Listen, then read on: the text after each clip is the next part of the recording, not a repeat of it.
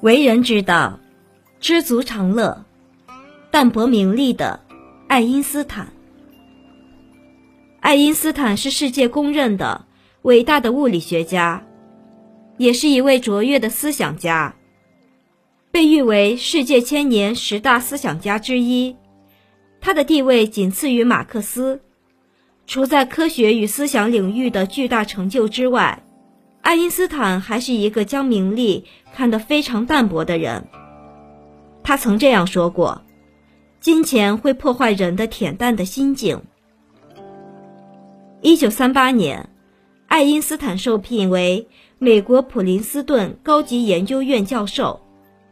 在谈及薪金的要求时，爱因斯坦一脸严肃地说道。每年一千美元就可以了。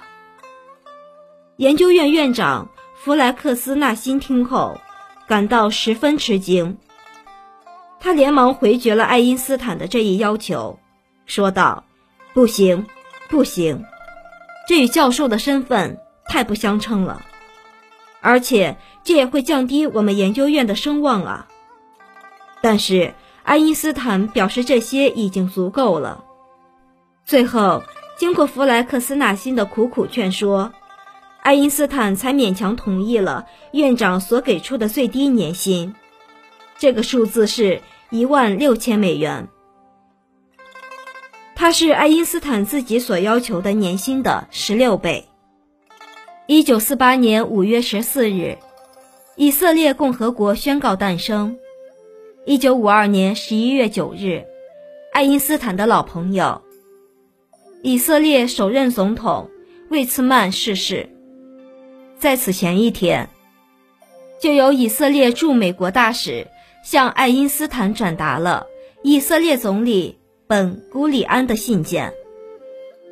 信中正式提请爱因斯坦为以色列共和国第二任总统的候选人。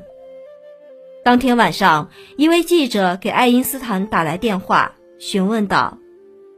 听说您被邀请出任以色列共和国的新一任总统，爱因斯坦先生，您会接受吗？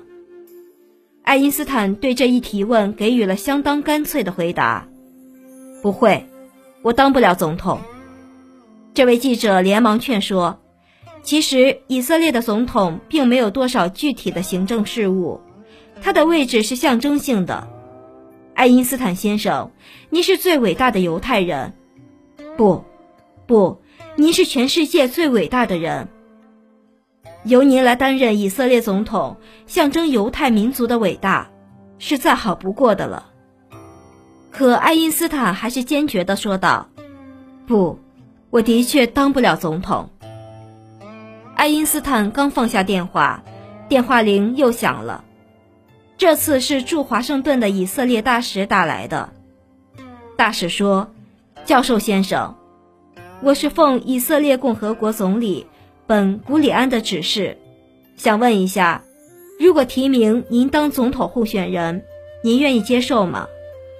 爱因斯坦平静地回答说：“大使先生，关于自然我了解一点儿，可是关于人，我几乎一点儿也不了解。像我这样的人，怎么能担任总统呢？请您向报界解释一下。”给我解解围啊！大使进一步劝说道：“教授先生，您不会不知道，已故总统魏茨曼也是教授啊，所以说您一定能够胜任的。”爱因斯坦丝毫不为所动，回复道：“魏茨曼和我不一样，他能胜任，但我不能。”听到这里，大使激动地说道：“爱因斯坦先生。”每一个以色列公民，全世界每一个犹太人，都在期待着您呢。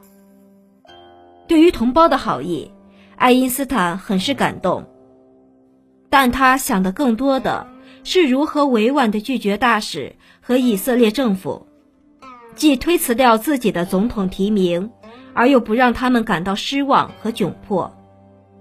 不久之后，爱因斯坦在报上发声明。正式谢绝了出任以色列总统。他说：“当总统可不是一件容易的事。”同时，他还引用了自己刚刚说过的话：“方程对我更重要些，因为政治视为当前，而方程却是一种永恒的东西。”爱因斯坦在其光辉的一生中为世界做出了极大的贡献，但是他却从不在意自己会得到多少。他说：“看一个人的价值，应该看他贡献了什么。”而不是应该看他享有了什么。可是，在我们身边有太多的人，其看法与爱因斯坦恰恰相反。他们以为自己的价值之高低取决于自己已经拥有了什么，而全不在乎自己为这个世界奉献了什么。老子讲：“甚爱必大费，多藏必厚亡。”这是告诫人们不可过分积敛财富，热衷名利。我们看一看爱因斯坦高尚伟岸的人格，就会很容易的发现，这位伟大的科学家、思想家，不就是一个甘于平淡、不慕名利的伟大的贤者和智者吗？